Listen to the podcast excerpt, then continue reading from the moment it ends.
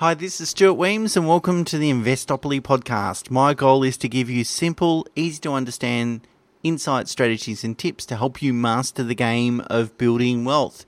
And in this episode, I'd like to share with you a stepping stone strategy for buying your dream home. So, obviously, it just totally relates to buying a principal place of residence, an own occupied property, rather than in investment property. Now, there's lots of really positive uh, growth predictions for the property market. The most recent one I saw last night was 20% over the next uh, two years. That is, prices will rise 20% over the next two years. And so, if these predictions turn out to be true and prices do rise significantly over the next couple of years, uh, it means more people will be priced out of their desired location. So, what might be affordable today could quickly become unaffordable tomorrow as prices can rise pretty quickly uh, and spasmodically, by the way. So it's not uncommon uh, for a new price point to be reached over a one weekend, you know, from one weekend to the next. Um, and the same property now costs fifty or even hundred thousand dollars more. The reality is that sometimes it's just not possible to buy your dream home in one fell swoop, but a stepping stone strategy could help you get there. Now, the first important point I'd like to make is that buying your dream home has always been a struggle. You know, you're just better off to embrace it rather than get uh, get anxious about it. Um, property has always seemed expensive. You know, I bought my first property about 23 years ago for $150,000, and it was a big deal. It was a finan- financial stretch for me at the time in my early 20s. It was a dump that needed renovating. It was in a location that uh, I didn't really uh, foresee myself living there for a long period of time. It was a stepping stone. You know, getting onto the property ladder and buying your dream home will take a lot of work for a lot of people. Uh, sometimes a bit of sacrifice, a little bit of hustling, perhaps. Um, but that's always been the case. And we're better off to focus on the solutions rather than the problems. The media will continue to write about how housing affordability is a problem, just like it was 23 years ago when I bought my first property. It is what it is. So, the first thing you need to realize is if you want to get into your dream home, you really need to focus on building your equity position. That is the amount of deposit, either in cash or the equity that you have in other property. So if you're income rich but asset poor, the amount of equity you have will be a, a strong dictator or influencer to your overall borrowing capacity. So that equity could come, as I said, in the form of cash savings or deposit or equity in existing property. Now, if you're the reverse, you know, if your if your earning capacity is rather limited, then accumulating more equity means that you need to borrow less and so therefore you're closer to getting into your dream home. Either way, it's all about building equity and building equity as fast as possible. Now, a stepping stone strategy uh, involves buying an own occupied property with the sole aim of accumulating as much equity as possible as quickly as possible. Then selling that property, using that equi- equity to upgrade to a superior property, and continuing to do that until you're in your desired location. So, of course, it takes a little bit of compromise along the way, but a stepping stone strategy has always been a very effective strategy to ultimately building uh, your, your asset position over the long run. And I'm talking about sort of over the next 10 or 20 years. So, there's kind of three steps to implementing a stepping stone strategy.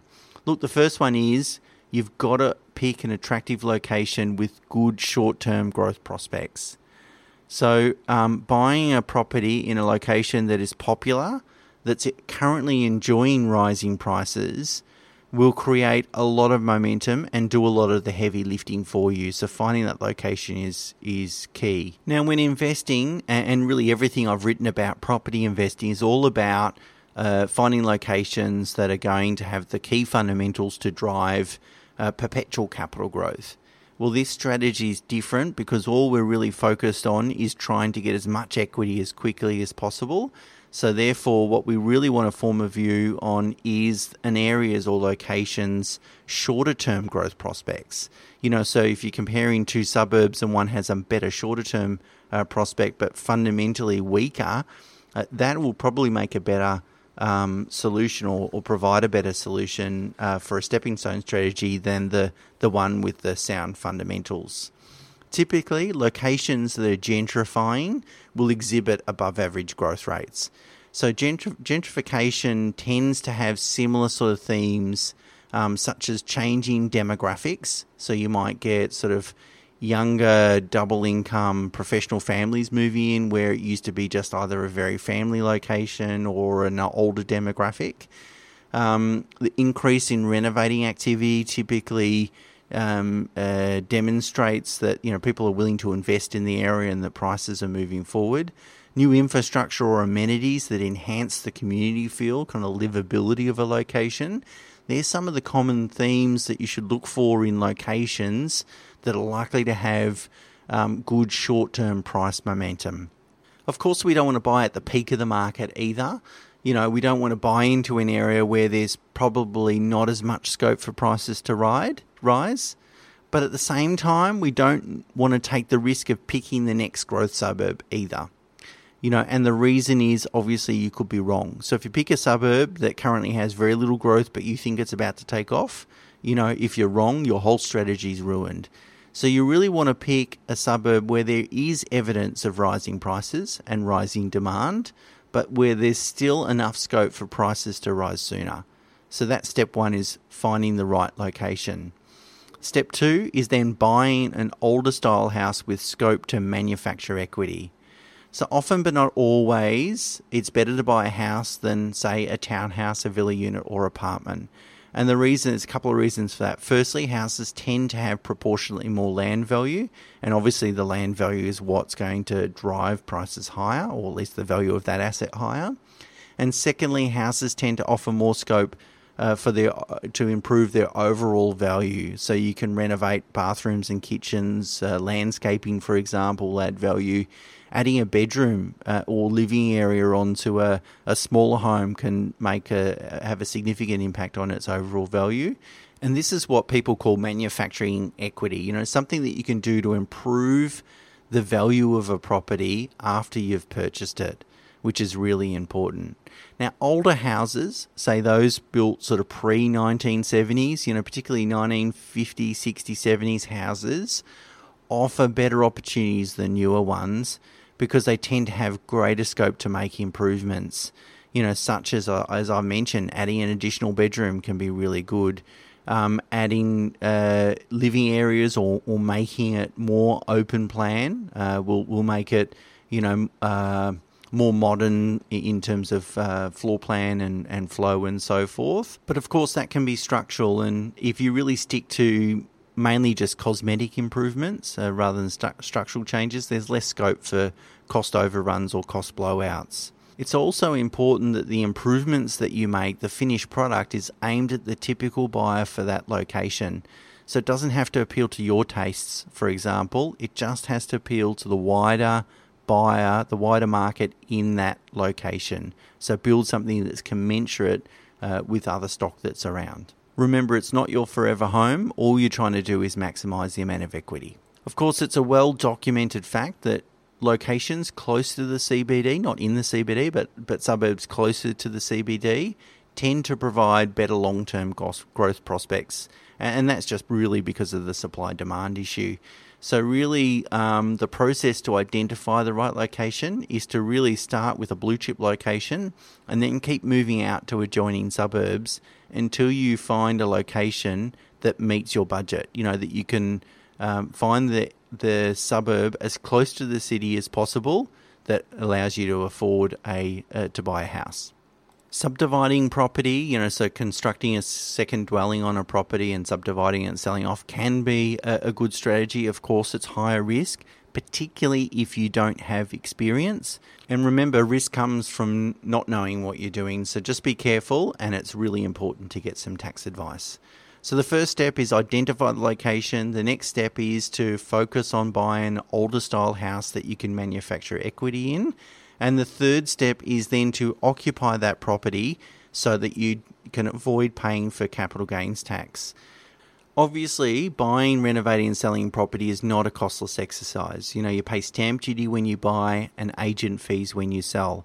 The last thing you want to do is make a donation to the ATO that's also going to eat into your financial gains. So, therefore, you can nominate this property as your main residence. It will be exempt from capital gains tax. It might be difficult to occupy the uh, property for the entire period, especially if you're completing some significant renovations, but that shouldn't prevent you from continuing to claim it as your main residence as long as you don't uh, occupy another property that you own. So you either go and rent or live with family uh, during that period.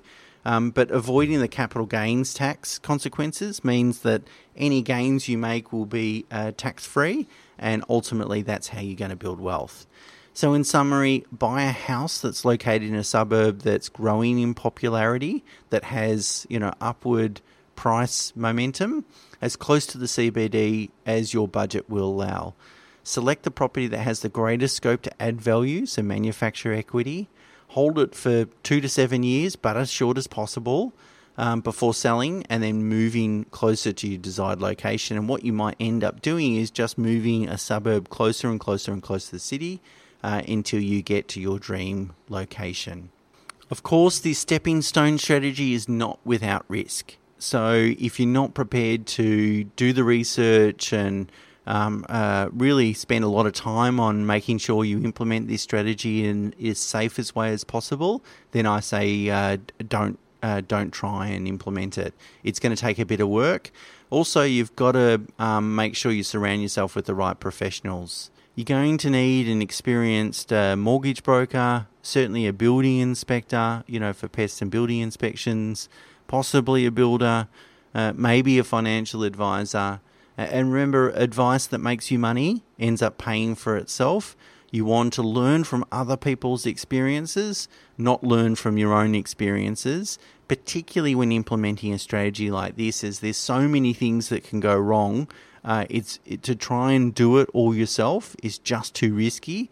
And ultimately, you want to use that stepping stone strategy to get to your desired location as quick as possible and as successfully as possible. And really, the only way you're going to do that, if you don't have experience in doing this yourself, is, a, is to pay for other people's experiences.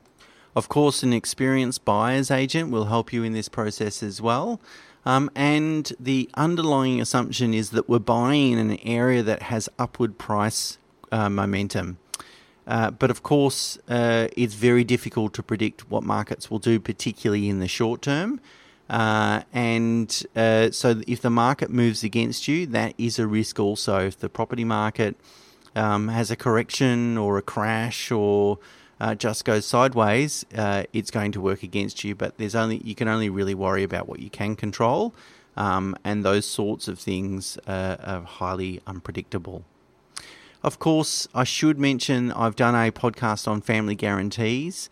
Uh, so uh, if you're income rich but asset poor, uh, potentially your family can offer you a limited guarantee as additional security for your loan to get you into the property market. So that's kind of a separate um, alternative to the stepping stone strategy that I've just spoken about. Um, something that, uh, if it's appropriate in your circumstances, something that's well worth looking into. So, just in closing, I acknowledge this is a far more hands on strategy that won't suit everyone. However, of course, without risk, there cannot be some reward, uh, and without hard work, often there is no uh, reward either. So it might take you a few stepping stones, a few properties to get where you want to be, and a few years in order to get to your desired location. But once you're there, you know, they'll enjoy the benefits for decades to come. I hope that's been useful, uh, particularly for those uh, home buyers or upgraders out there, particularly in a market that is likely to be um, potentially fast moving this year. If you enjoy the podcast, that is great. And the only favour that I ask you for in return is please share, please tell other people about it. Uh, and please leave a rating where you listen to the podcast, whether it's on Apple or wherever, uh, because that gets it out there as well. Uh, thanks very much, and until next week, bye for now.